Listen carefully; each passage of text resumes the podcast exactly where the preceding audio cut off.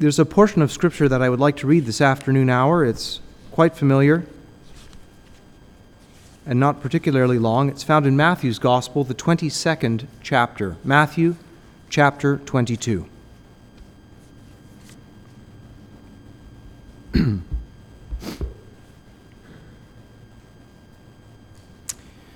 Matthew chapter 22, beginning with the first verse.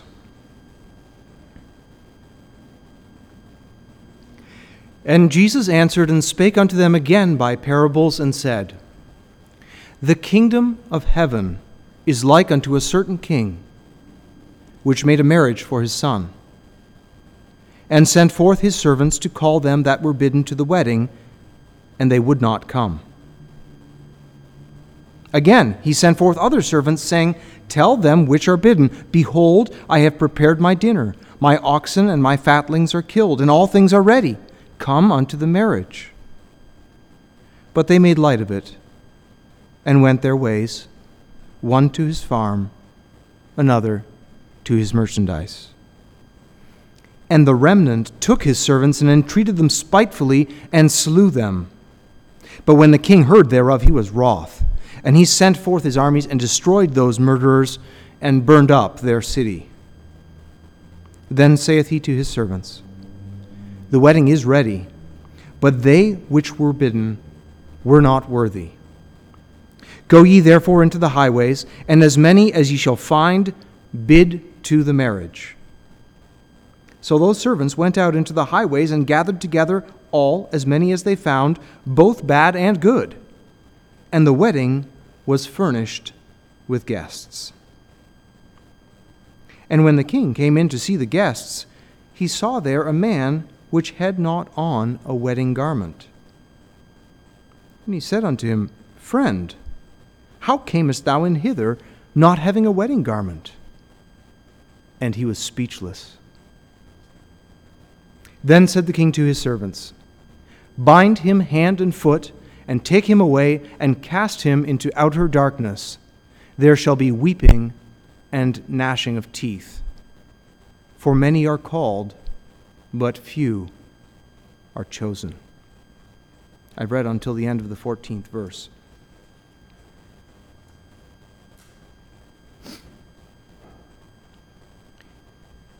This morning we heard about the gospel, the nature of the gospel, how it is proclaimed. Christ Himself came out of heaven to declare that gospel unto us. He called it the gospel of the kingdom. And he taught this gospel in many forms, but usually in parables. We have one of them before us here. And his, his stories, his parables that he gave to them, were done in a way that there could be no ambiguity. You couldn't really twist them. The meanings were clear or rather, I should say, they were clear to those to whom it was revealed.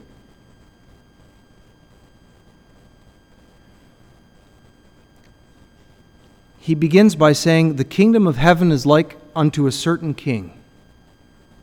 He talked about this kingdom that was coming, that was an invisible kingdom, one that was not going to be like the kings of or the kingdoms of this world, but was going to be a different sort of kingdom altogether. And so he compares it now to this story. And you'll notice that these opening words are similar to many of his kingdom parables. The kingdom of heaven is like, and he gave many examples. One that's somewhat similar to this is uh, the, the, the parable of the, the fishes in the net. So the kingdom of heaven is like a net that is thrown into the water and gathers fish, both bad and good. We see those words repeated here again. But here the example is of a king. And he is making a marriage for his son.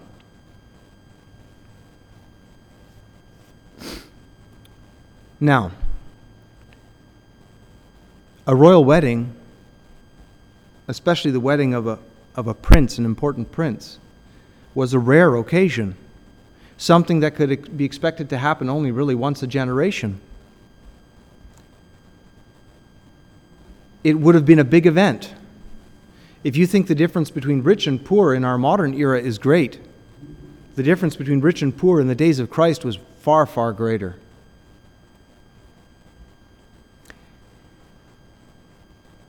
The king's wedding would have been one that would have been made with great preparation.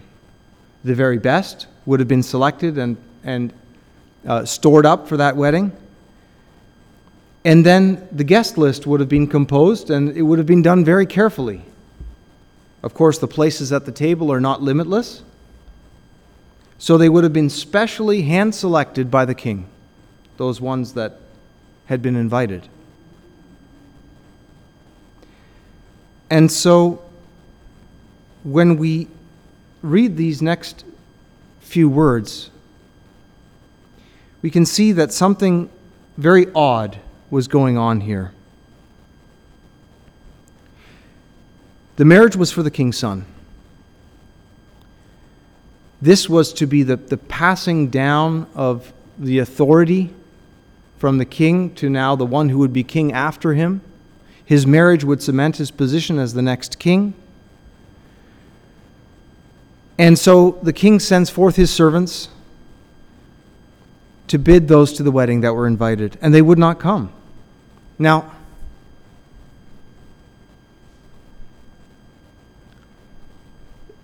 that would be astonishing.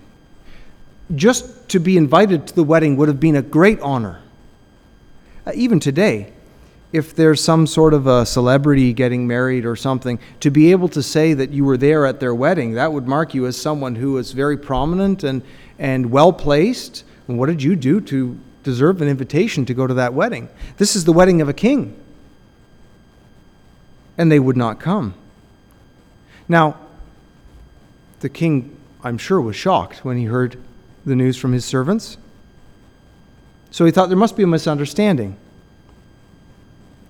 There must be something wrong here. So he sent forth other servants.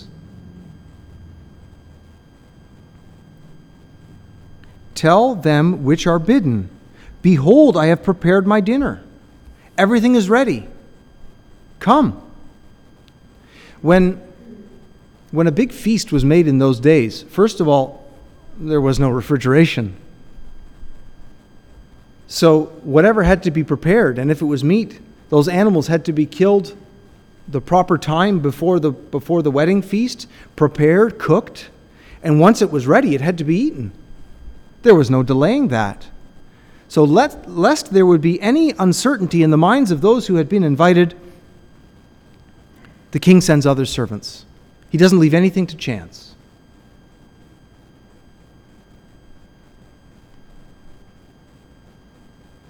We can see the parallels here in what Jesus was driving at, can't we? The people of God, hand selected by Him,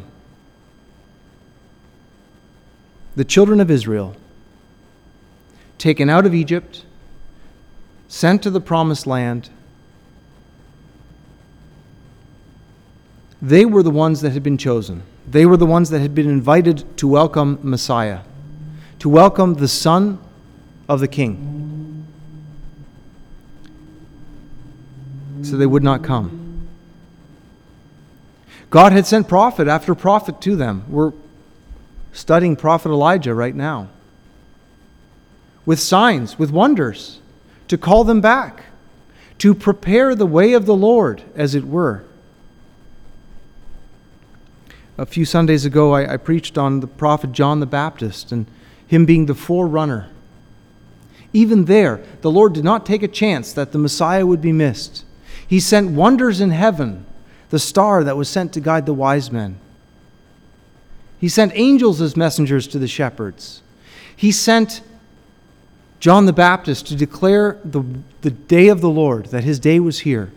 And when Christ himself came to be baptized, John the Baptist pointed him out for all that were there to hear.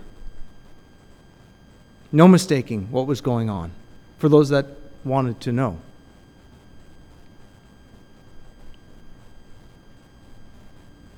But they made light of it.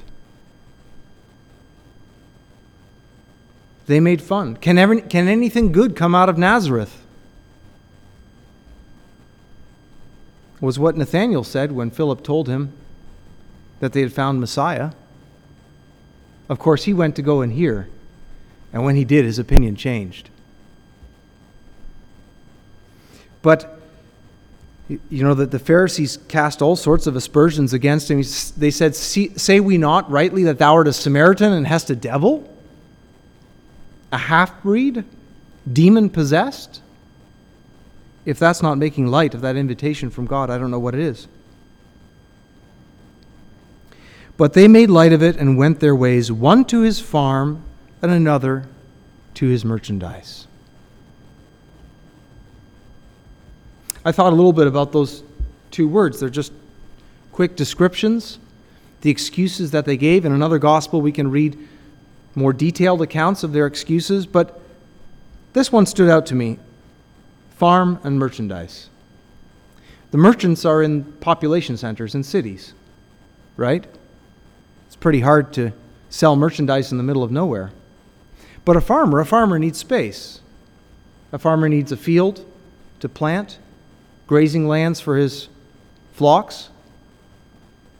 He needs space. But in each of these endeavors, the merchant, of course, looking to buy and sell and make gain, he couldn't leave his business. Couldn't afford to uh, leave the shop for a little while, even for such an important event as this.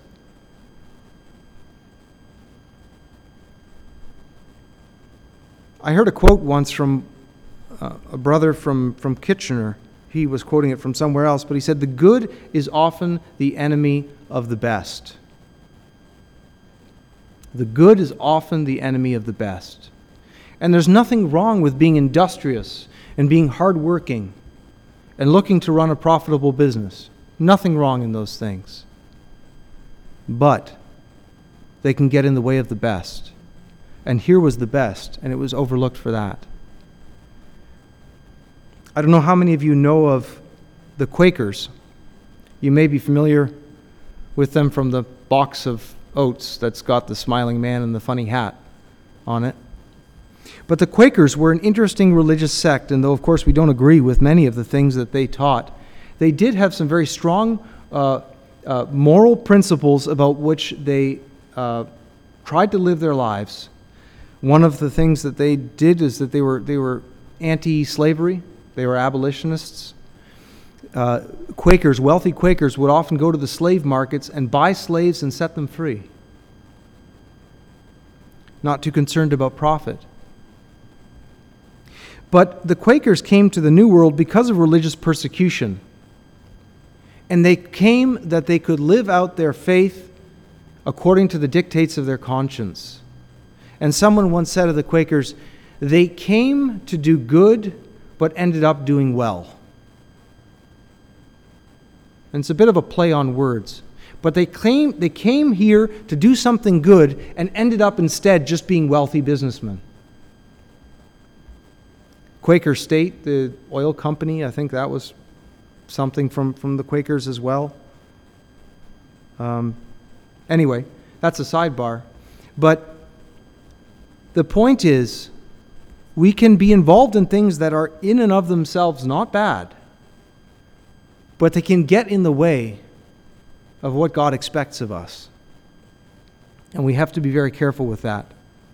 The other says he went to his farm.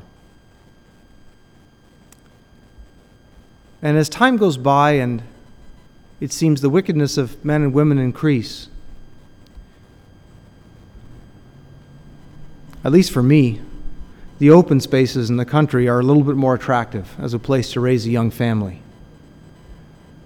Away from the influence of other people, close to God's creation. Can identify with that. But that may not be where God wants us either. He may not want us to just sequester ourselves away from evil influence, though, of course, departing from evil is important and is central to the gospel. So again, we need to be careful that we do not neglect the call of God out of some misplaced ideal or lesser priority. It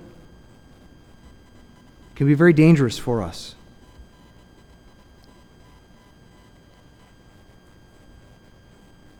And the remnant took his servants and entreated them spitefully and slew them. This is something that perhaps we don't think about very much here, though perhaps with the more authoritarian measures we're seeing as of late, it may not be that far away. I don't know. But there have been those that have had to make that ultimate decision for God. And from the accounts that I have read, I find it interesting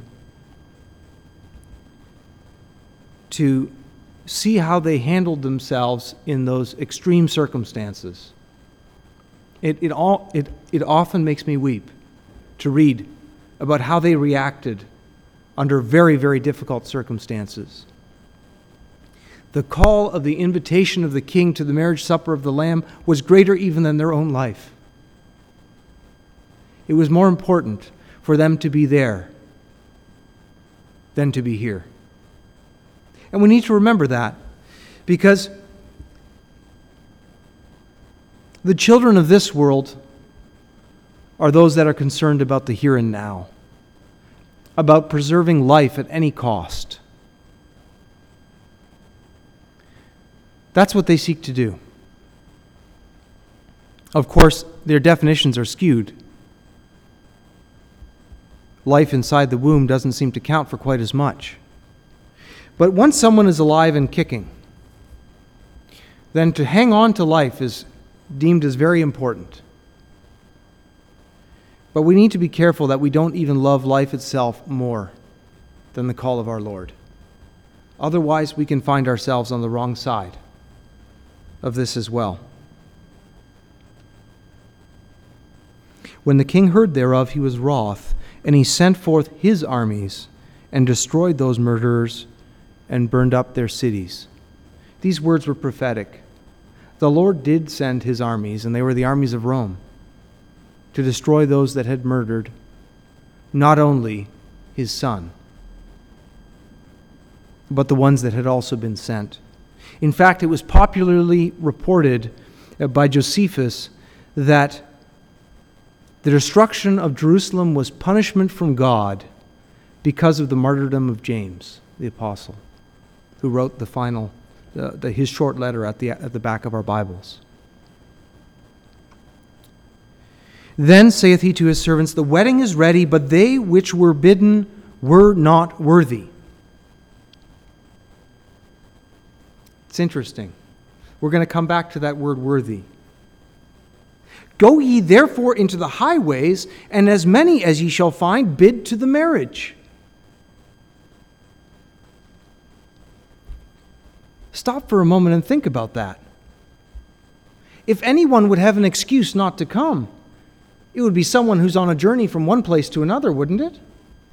They already have a destination, someone expecting them. They can't easily call ahead and tell them, I can't make it, I've been invited to this special banquet.